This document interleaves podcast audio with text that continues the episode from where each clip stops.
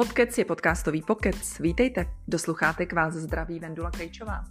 Hlas mého dnešního hosta vám bude určitě velmi povědomý, protože pracuje jako stálý zpravodaj Českého rozhlasu v Ázii. Nedávno mu vyšla kniha, kterou nazval Míň než kopnout si do psa. Kniha je plná příběhů obyčejných lidí z nejrůznějších koutů Ázie a je výborná. Nejen o téhle knize, ale i o práci zahraničního zpravodaje bude to dnešní povídání.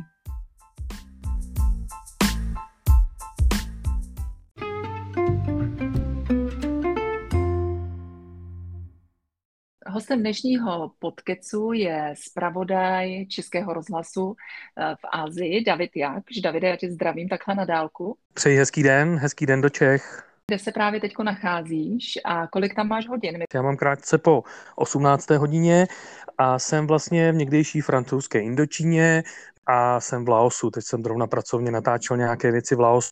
Pár dnů tady zůstanu a přejel jsem z Bangkoku, kde mám místo výkonu práce do Laosu, Laoské lidově demokratické republiky. Eh, já tady teď natáčím vlastně ten obrovský průšvih, který se jmenuje, eh, který se jmenuje Čínská železnice v Laosu, respektive z Jižní Číny do eh, středního Laosu, to znamená, to je ta trať Kunming, Luang Prabang, Vientiane, a kterou evropští a američtí novináři a naprosto správně a oprávněně nazývají velkou čínskou dluhovou pastí. Je to stavba, která na jednu stranu je naprosto technicky famózní, fantastická, úctyhodná, na druhou stranu je to něco, co Tajsko na dalších 50, možná 100 let uvrne do obrovské zadluženosti vůči Číně. Hmm. A ty vlastně i tady, to, i, i tady tu trať zmiňuješ ve své knížce. Já bych se s tebou hlavně chtěla bavit o tvé knížce, která ti nedávno vyšla, která je o tvé práci. Knížka se jmenuje Míň než kopnout si do psa a je uh, plná příběhů. Je tam jsi byl uh, zpravodaj, který působil hlavně v Číně. Po covidu si se přesunul do Bangkoku. A jak dlouho jsi pracoval v Číně? Je to tak, já jsem vlastně poprvé do, do té někdejší východní Asie mimo Čínu, to je východní Asie, tak jsem přijel v roce 1999, tehdy jako klasický baťuškář s pár kamarády a doslova s pár drobnými dolary v kapse Mimochodem do dneška na to vzpomínáme, že to byly ty nejlepší cesty, nejromantičtější a nejvíc dobrodružné. Potom jsem sem začal jezdit jako průvodce víc a víc, no a přitom jsem nikdy vlastně novinařinu neopustil, i když tehdy jsem ji dělal už zase jakoby spíše externě. Na Českého rozhlasu jsem se sem vrátil v roce 2017. V Číně jsem předtím pobýval nějakých 6 nebo 7 let a jako zpravodaj tedy potom to byly tři roky a když vypukl covid, když vypukl čínský covid tedy, a, nebo čínský koronavir tedy a, a celá ta následná celosvětová pandemie, tak jsem se přesouval z Číny do Tajska, čili vlastně moje místo výkonu práce dneska tak je Bangkok. Já jsem eh, chtěla začít tou Čínou záměrně, protože uh, bych ráda od tebe slyšela, jak vypadá práce novináře v takhle, v takové zemi, kde je všechno a všichni pod neustálou kontrolou a ty si vlastně v té své knize to krásně popisoval. Tak jak se ti tam pracovalo v tomhle ohledu? Eh, no tak víš, já nejdu tou cestou některých, některých eh, českých subjektů ala synopsis, kteří co je, tvrdí, co je, co je čínské, to je špatné. To, je... to v, mhm. žádném, v žádném případě. Eh, je tam spousta, pokud tam tedy člověk jezdí aktuálně a ne jednou za pět, za deset, za patnáct let, anebo tam nesmí a vyjadřuje se k tomu z Česka, což je podle mě o ničem, tak eh, pokud tam vlastně jezdíš nebo jezdíte častěji, tak vidíte, že ta země se obrovsky proměňuje a podle mě není snad nikde na světě typičtější příklad toho, že nic není černobílé, než je právě ta obrovská přelidněná Čína. Třeba dejme tomu týden se tam rozčiluješ, zlobíš, vstekáš se a říkáš si, jak tahle ta země může fungovat a ten další 8., 9., 10. den tě prostě dostanou na kolena v dobrém slova smyslu úplně obyčejní lidé v nejodlehlejší vesnici, ale na druhou stranu třeba i státní úředník, který ti pomůže nezištně a ty, ty s odstupem času zjistíš, že ti zachránil reportáž a, a přitom tě nikde neudává a, a nevydírá a, a tak dále. V tom je ta země naprosto fascinující a e, jak se tam pracuje, samozřejmě se tam pracuje těžce, protože jsi pod neustálým dohledem. To byl také důvod, proč jsme třeba s vedením Českého rozhlasu ten post z Pekingu hmm. do do Bangkoku, do jihovýchodní Asie, protože technicky to bylo nemožné tam vysílat. Nešli, nešli, nešli tam vysílací kodeky, byl obrovský problém s wi byl obrovský problém s VPNkami, které jsou nelegální, čili ty vlastně musíš překračovat zákon, když si je nainstaluješ, ale pokud by si ten zákon nepřekročila, tak neodvysíláš ten odpolední vstup a zprávy a tak dále. Čili je to taková hra na, na schovávanou. No a potom vlastně z té Číny vyjedeš do těch okolních zemí, tam se tedy usadíš, o tam tu vysíláš, máš základnu a najednou si sice jakoby vydechneš, řekneš si, tady se žije mnohem lépe, mnohem opravdověji, ta práce je mnohem jednodušší, ale ta Čína ti chybí, samozřejmě chybí, protože bez ohledu na to zřízení, to je fantastická země s úžasnou historií. Co, a co tě nejvíc chybí na Číně? Chybí mi právě ta, takové to, já, jak, bych to, jak bych to nazval, takové to jako dě, dětské úžasnutí, takové to, že si řekneš, jak jsem říkal před chvíličkou, oni jsou hrozní, špatní, ježiš, tady se špatně pracuje. A najednou druhý den se probudíš a máš fantastický den, kdy ti ty lidi vychází vstříc a všechno, všechno se ti líbí a baví tě a zase na té na zemi hledáš to, to hezký, hm, taková ta, jakoby, já nevím, jak bych to, jak bych to nazval, ta nepředvídatelnost té země, ale v dobrém slova smyslu celou tu situaci ohledně covidu, když to začalo a ten tvůj přesun. Eh, pro mě si to krásně schrnul v osobě toho taxikáře, který tě v Pekingu vezl na letiště. Já na něj velmi často myslím, jestli ten člověk, jestli ten kluk vlastně, to byl mladý kluk, možná, možná pro posluchače, kteří tu knížku nečetli, eh, ještě, tak eh, tam vlastně šlo o to, že já jsem jakoby na poslední chvíli odjížděl z té, z té Číny, Peking, byl to konec ledna, začátek února, klasická čínská zima, fouká vítr, mráz, eh, brzy tma, jako u nás. No a vlastně veškerý ten vercajk tele, eh, rozhlasový i osobní jsem si ve sebou na to letiště a ten taxikář, eh, on vlastně moc nemluvil, byl takový unavený, já jsem se optal, co se to děje, jako to vypadá na SARS, že se vrací SARS a on říkal, ano, já si myslím, že se vrací SARS a to bude strašný průšvih, jestli se vrací SARS. Tenkrát nikdo jsme ještě o žádném koronaviru a covidu-19 nevěděli. Co to bude.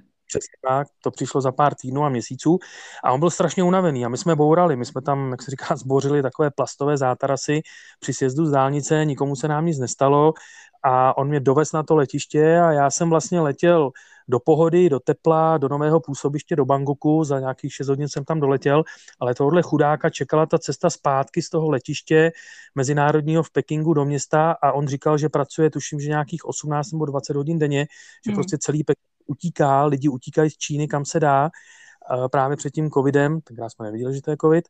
No a já jsem si na něj vzpomněl moc krát od té doby, jestli vlastně neusnul někde za volantem znovu a někde se, někde se znovu nevyboural, jestli vůbec žije. A často na něj myslím, no, na tohle, na tohle kluka, to je pravda.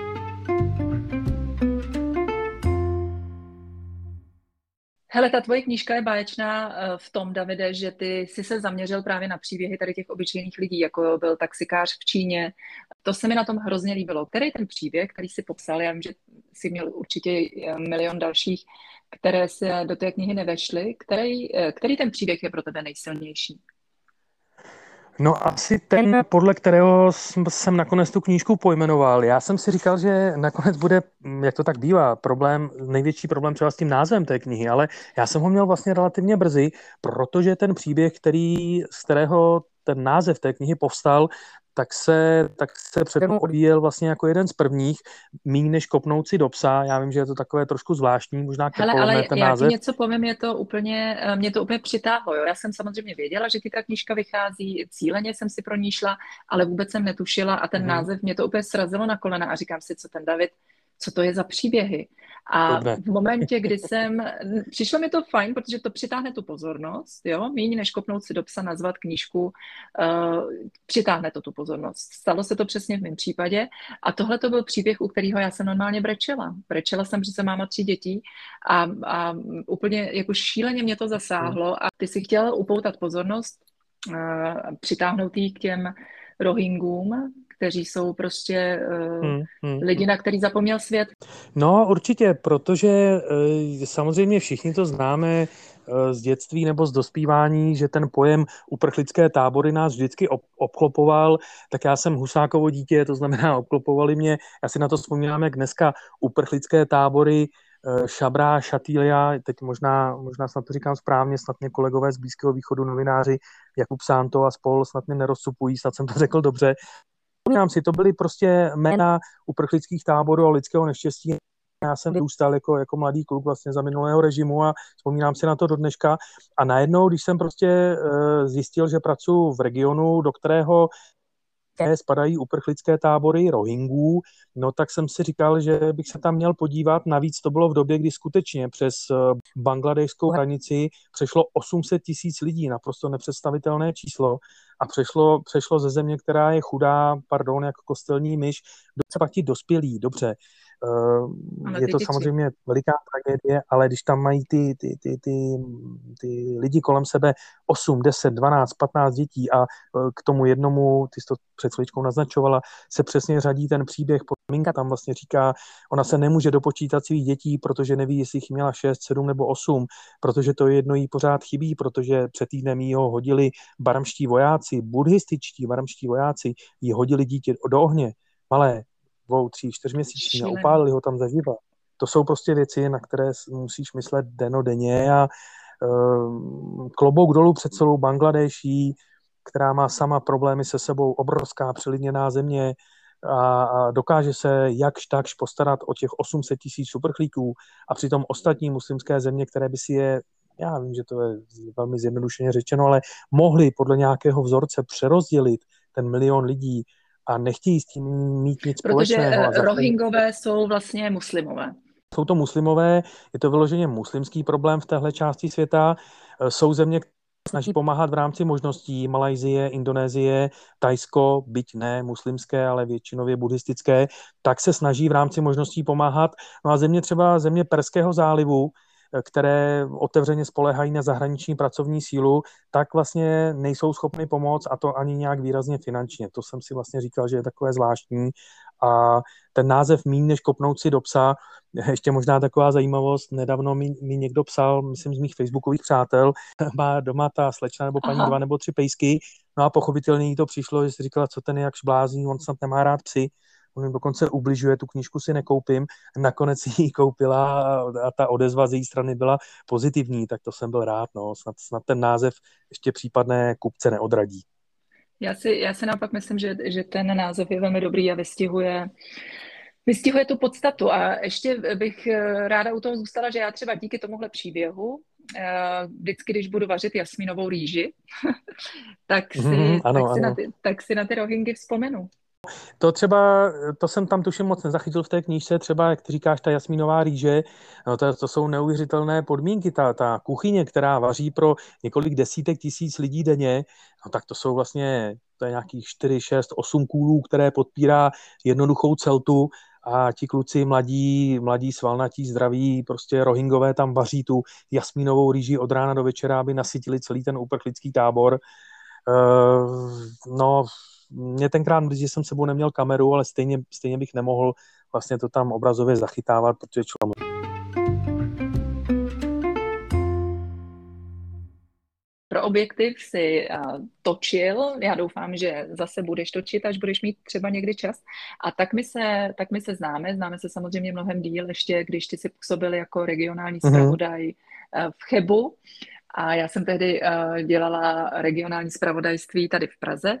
Takže ty naše cesty jsou propletené eh, na několika, na několika místech. Já jsem vlastně i na základě tvých reportáží se vydala do Kambodži, protože ty si natáčel jednu z reportáží pro objektiv, eh, byla z Ankoru. A to pro mě bylo to, že jsem si říkala, tam by jsem se jednou chtěla podívat. Kambodža a Laos, tyhle ty destinace si pro mě otevřel ty svými reportážemi eh, v objektivu. A vlastně Děkuju. zmiňuješ, no já ti děkuju. A já, když jsem mm-hmm. přijela poprvé do Angkor Wat, tak jsem, mě úplně spadla brada. Vůbec jsem nečekala, že to je takováhle paráda nádherná a ty vlastně i v téhle své knížce říkáš, že můžeš toho přečíst eh, tisíce stran, ale ten zážitek, když přijedeš do Kambodži a vidíš tenhle ten chrámový komplex, tak je to úplně něco jiného. Je to, je to také jedno z tvých nejoblíbenějších míst v Ázii vůbec? Rozhodně, Rozhodně, samozřejmě. Kambodža celá. Kambodža je, Kambodža je ty, ty, ty jsi v ní byla, tak uh, myslím, myslím, že mi v tomhle tom asi dáš zapravdu. A vůbec hodně Čechů jezdí do Kambodži. Já jsem byl vždycky příjemně překvapený, jak ta česká stopa, a nejenom kvůli králi a, a, té, a studiím mladého krále. Který či, studoval v České republice nebo v Československu. Tak, tak, tak je tak silná, ale uh, vlastně tam, tam jde o to, ta Kambodža, Eh, mě vždycky, mě vždycky fascinovalo, nebo vždycky jsem říkal svým kamarádům, když mi říkali, hele, máme do Kambodži, já jsem říkal, chlapi, nebo kamarádi, jeďte, protože ta země, i když se ne, nezajímáte o historii, o dějepis, nezajímá vás architektura a uvidíte poprvé Angkor, tak vám spadne brada, sednete si na zadek a bude se vám tam strašně líbit. A, a samozřejmě ta kombinace té velmi pohnuté, syrové, drastické, krvavé historie celé kmerské říše. A zase na druhou stranu to, co tomu předcházelo, jak to byl úžasný stát, jaká to byla velmoc v celé jihovýchodní Asii, jak je to typický příklad toho, jednou si dole, jednou nahoře, celá ta země, všichni ti lidé, tak prostě tam se mísí tolik příběhů, že Kambodža, ano, Kambodža, jasně, to je, to je moje veliká láska, ale velmi podobný samozřejmě osud toho Laosu, teď, teď zrovna tady sedím a bavíme se spolu na dálku do Prahy, eh, ten Laos je, není tak krvavý, samozřejmě ta historie, ta ani rudí kmérové, ale byly tady mimořádně um, brutální vlastně komunistické bojůvky a celé patetlao, které je tu vlastně do dneška. Ta země je opravdu lidodemo, na druhou stranu namíchaná s, tou, uh, s tím odkazem francouzského koloniálního panství a tak dále a buddhismus, všechno se to tu mísí a vaří a mixuje. Jsou to úžasné země. Bohužel musím říct, že teď, když to porovnávám v té době, kdy jsem jezdí člověk krátce po covidu, když se hmm. uvolnila ta opatření, tak je vidět, že třeba to ekonomicky relativně, relativně silné Tajsko, 70 milionové Tajsko, ten covid ustálo, ale Laos a Kambodža ne. Tady je vidět, že ten propad turistů je obrovský, nejsou peníze na opravy, nejsou peníze na to nalákat sem ty turisty a ty země udělali několik kroků zpátky, bohužel, tedy zatím během té pandémie. Jsem byla vlastně mm-hmm. v prosinci a v únoru to celý začalo, následující rok tak uh, taky jsem si říkala, jak to zvládnou, protože mně přišlo, že tam to bylo vlastně v rozpuku, že jo, ten turistický ruch, mm-hmm, nebo ty mm-hmm. lidi tam začali jezdit. Uh, taky na ně často myslím, musím říct, jak to tam vypadá. Příběh eh, v tvé knize z Laosu je Pánové použijte rtěnku. to, je teda, to je taky název uh, výborný. Když jsi, se, když jsi se setkal s, s věcmi mezi nebem a zemí, tak nám to popiš, Davide. A neříkej asi všechno, no. ať, si to, ať si to čtenáři ještě užijou, ale že jo, s Laosem a vůbec s touhletou částí světa eh, jsou spojení duchové a duchovno a tajemno. A ty si tam s partou kamarádů v Laosu zažil něco tak nám to pověz.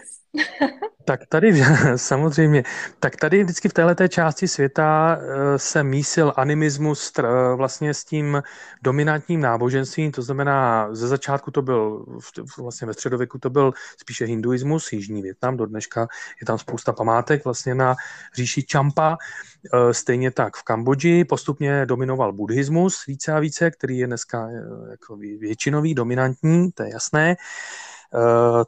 Ten travácký buddhismus. Nicméně animismus tady má pořád velmi silné, silnou základnu, silné kořeny. No a místní lidé se těm pí, neboli duchům, eh, nějak jakoby ne nebrání, oni se jich bojí, oni se, jich, se jim brání velmi.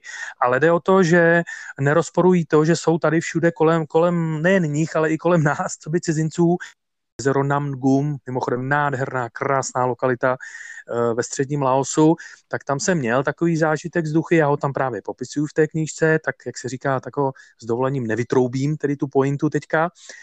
třeba si někdo tu knížku i třeba kvůli tomuhle příběhu koupí, ale úplně z toho neutíkal, eh, z toho tématu tak eh, já na to mám vlastně tři svědky na ty události tam na tom jezeře, takže to není takové, že člověk si dal o jedno pivko navíc a eh, pak si ráno řekne, a neví, co, co se stalo a neví, a teda radši dobrou laoskou kávu místo toho piva.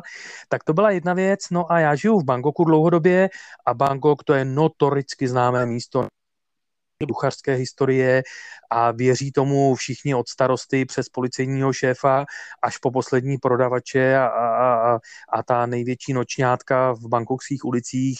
Eh, já si vždycky říkám, že ať jsou to tajci nebo kmérové nebo laosané, že to není samo sebou, že oni velmi dobře ví, proč to dělají, neposmívám se jim za to, naopak mám k tomu velký respekt a pochopitelně jsem terčem eh, ter vtípků u svých kamarádů, ale vždycky v dobrém, když přijedu potom domů.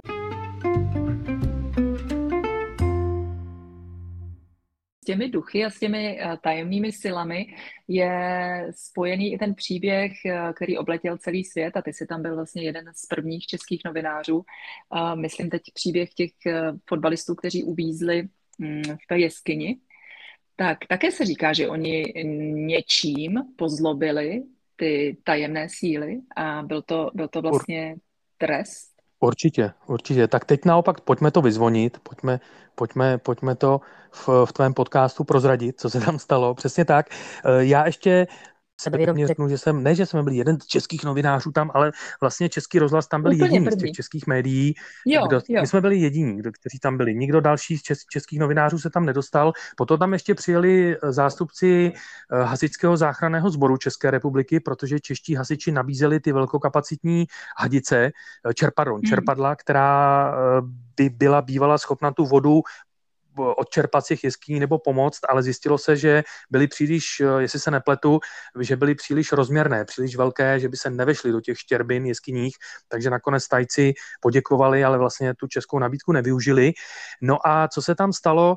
Tam se stalo to, nebo takhle, co říkají tedy, to víme všichni, nebo většina lidí, která se o tuhle tu část světa zajímá, tak to zná ten příběh ale eh, co říkají tedy místní lidé? No oni říkají, že vlastně tajci, ti, ti mladí kluci, bylo jich 12 plus trenér, takže eh, naštvali ty místní duchy, ty místní pí.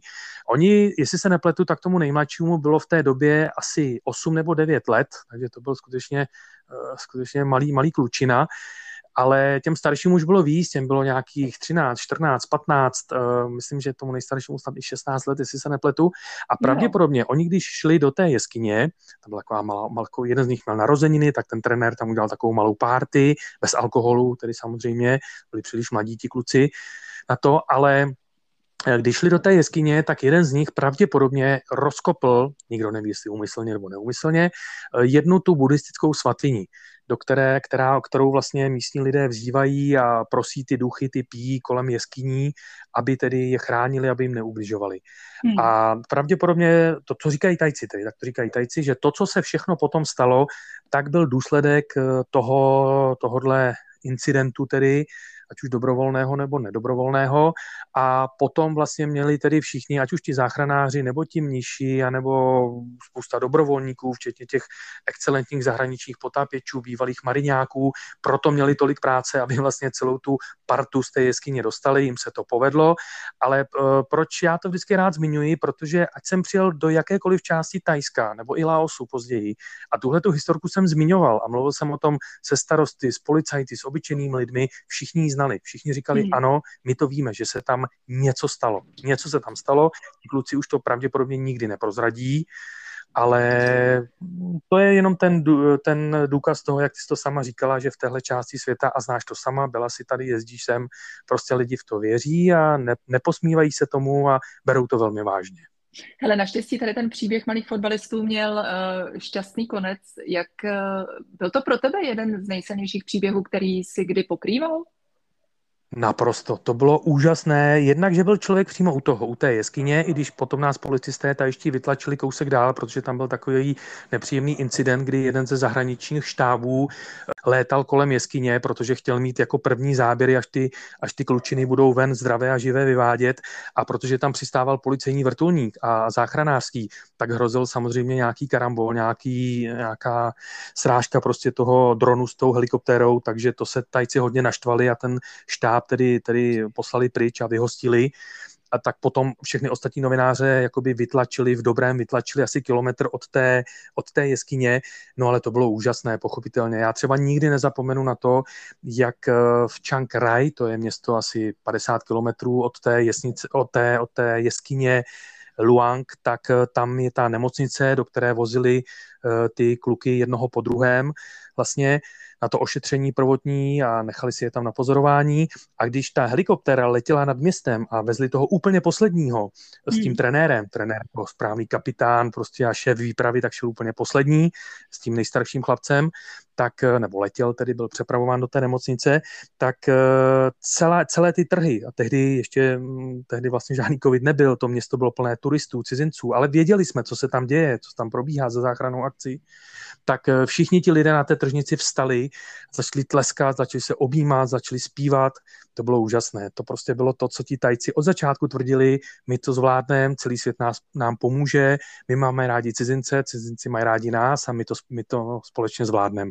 Zvládli to, eh, z té výpravy vlastně nakonec tedy bohužel zemřeli dva lidé, dva záchranáři, jeden přímo na místě, druhý později, o rok později, ale vlastně z těch dětí a z té výpravy tak eh, se všechny podařilo zachránit. To musel být hrozně silný příběh. A jsem ráda, že se nám ho takhle zprostředkoval.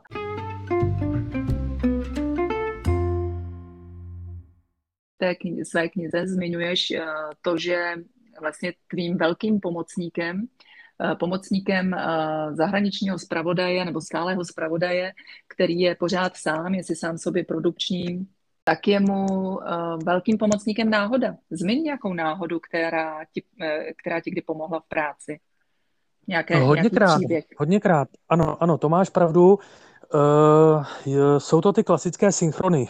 Všichni známe, že, že základem vlastně každé reportáže je synchrona. Teprve podle synchronů, aspoň u nás v rádiu většinou je to, to tak bývá, že podle toho, jaké nazbíráš synchrony, podle toho se ti pak odvíjí ta reportáž. Nikdy to nejde, nejde naopak nebo těžko, těžko to budeš dělat naopak, ten, ten, ten Možná, klíč, kdyby, ten postup. kdyby snad nějaký posluchač netušil, tak synchron je vlastně rozhovor, je to záznam toho respondenta. Přesně tak a to, co ti řekne ten respondent na place, v tom místě, kde natáčíš, tak eh, na základě toho se začíná odvíjet ten příběh. Ty samozřejmě přijedeš na to místo s nějakými informacemi, víš, co chceš točit, eh, tušíš, na koho se obracet, ale ty synchrony někdy, někdy vlastně se rozvíš úplný opak, čili z té reportáže nic není, ale to bývá málo kdy, ale spíš těch synchronů pozbíráš více, že třeba ne všechny použiješ, ale vždycky je lepší mít jich víc a tak dále. No a někdy se stává, že prostě ti lidé nechtějí mluvit, že si říkáš, hmm. Ježíš Mariano, tak to jsem se měl zbytečně, co si budeme povídat, není to někdy úplně levné, ty výpravy u těch zahraničních zpravodajů, překonáváš velkou vzdálenost a najednou stojíš před problémem, že máš někoho úplně na první pohled bezvýznamného nebo nedůležitého. Jednak úžasné, že třeba mluví anglicky, v místě, kde bys to nikdy nečekala.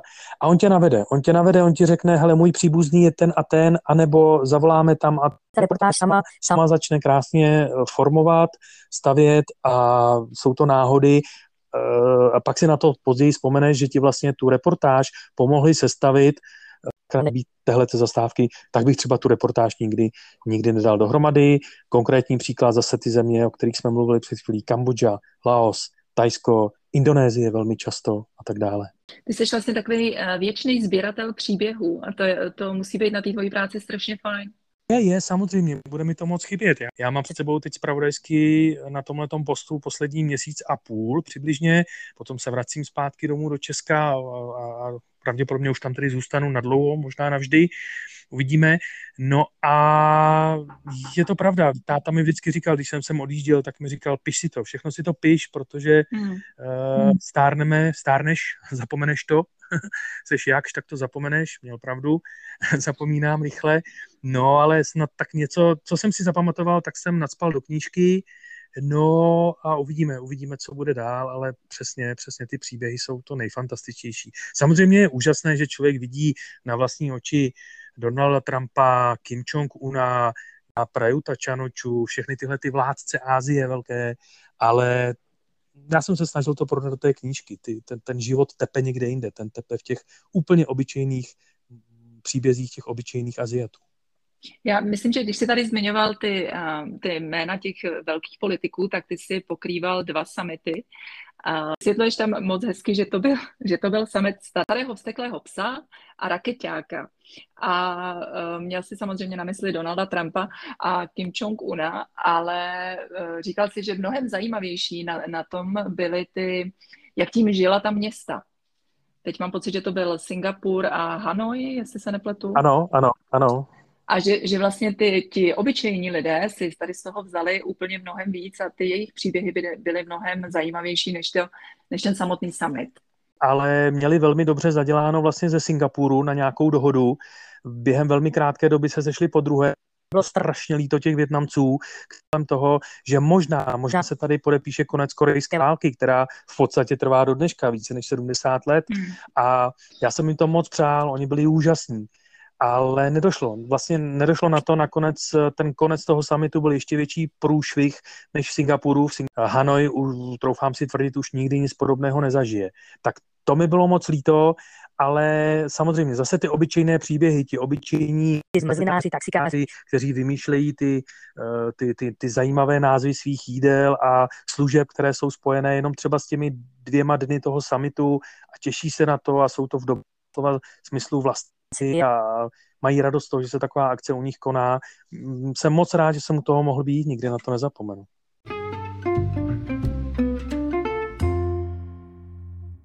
Davide, a co ty sportovní události? Teď mám na mysli uh, velké podniky jako olympiády. Kolik si jich vlastně pokrýval jako zpravodaj? No já jsem měl to štěstí, že Budha dal nakonec a byl jsem na třech, na třech olympiádách, šli po sobě, byla to zimní v Pyeongchangu v Jižní Koreji, potom byla letní v Tokiu a e, před pár měsíci to byla vlastně zimní v Pekingu. Já jsem měl obrovskou kliku, jednak, že jsem se jich mohl zúčastnit, samozřejmě to bylo tím, že byli v Ázii, v tom mém rajonu, no ale měl jsem také kliku v tom, že jsem mohl být u toho, že jsem viděl pod ruce našim, našim sportákům rozhlasovým, o kterých si myslím, že jsou to ti nejlepší sportovní redaktoři v celé republice. Snad jsem se teď nedotkl Hele, vašich kolegů České televize. Já ale kdykoliv slyším jakýkoliv sport v rozhlase, když eh, jsem v autě, žasnu, protože to je mm-hmm. podle mě jako jedna z nejtěžších disciplín uh, komentovat sport v rozhlase. Klobouk dolů. Já, já jsem prostě úžasl, když jsem ty kluky, když jsem ty kolegy viděl, kolik sportů musí obsáhnout, eh, jak jdou do hloubky. Eh, vzpomínám si třeba teď, teď v, v Pekingu na svého kolegu a spolužáka Kamila Jášu, podle mě vynikajícího sportáka, tak v Tokiu se mu roztékali vysílací kodeky na tom horku Eh, na tom, na tom sluníčku tropickém a subtropickém tedy. A teďka v zimě mu přimrzali prsty ke stejnému kodeku, když komentoval v 10 hodin večer skoky na lyžích prostě v, v Pekingu na olympiádě a tam bylo minus 26 stupňů. A já jsem ho poslouchal a to bylo něco tak excelentního.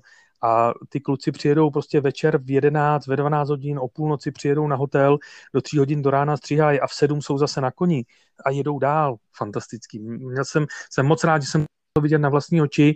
A samozřejmě tyhle ty olympiády, ona vlastně asi jakoby společensky a sportovně byla nejlepší ta první v Pyeongchangu, v Jižní Koreji, mm. protože tam vlastně šlo o to, že, eh, že to byla taková úplně normální olympiáda, ještě ty staré dobré olympiády, když to ty dvě další potom, Tokio a Peking, tak to už vlastně byly ty covidové s obrovskými restrikcemi a tak dále a to už, to už bylo prostě o něčem jiném a do dneška je mi mimochodem Japonců strašně líto, že ta olympiáda byla taková sešněrovaná, protože podle mě to by pravděpodobně byla nejlepší olympiáda v historii novodobých olympijských her, novodobého olympismu, protože měli na to peníze, byla tam obrovská chuť a podpora. Bohužel potom všechno se tady změnilo a, a díky tomu covidu to pak spíš byla taková celo, celospolečenská, celojaponská nepodpora té olympiády. Hmm.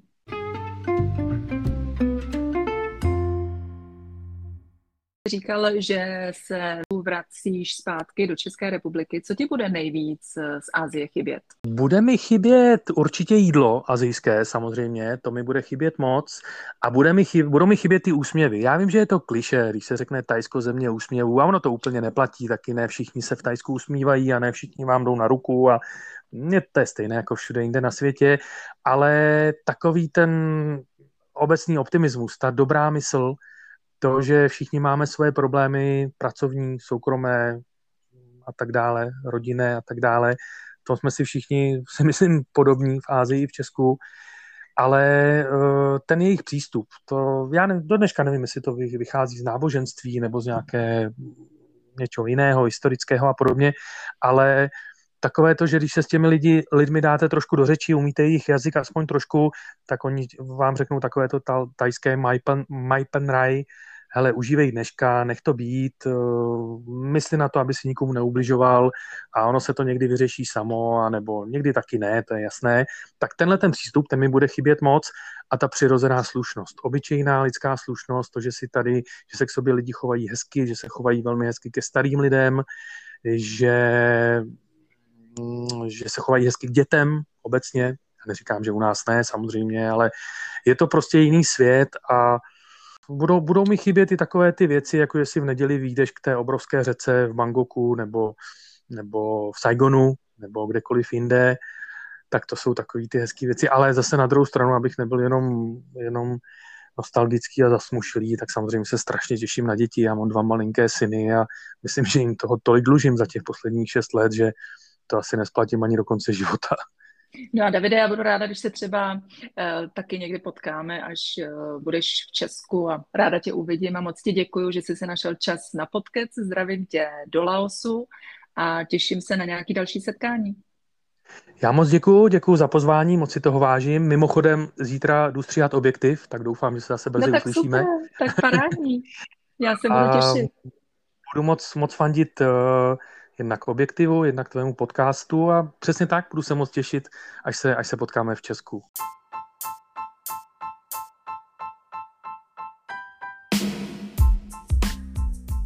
Tak takový byl dnešní podcast. Já budu ráda, když mi dáte vědět na Instagramu nebo na Facebooku, jak se vám povídání s Davidem jak všem líbilo. A David mi poslal taky nějaké fotky, které tam dám a tak se můžete podívat, jak třeba vypadá jeho práce terénu, jeho práce zahraničního zpravodaje Českého rozhlasu. Mějte se pěkně a já se budu těšit zase příště. Naschledanou.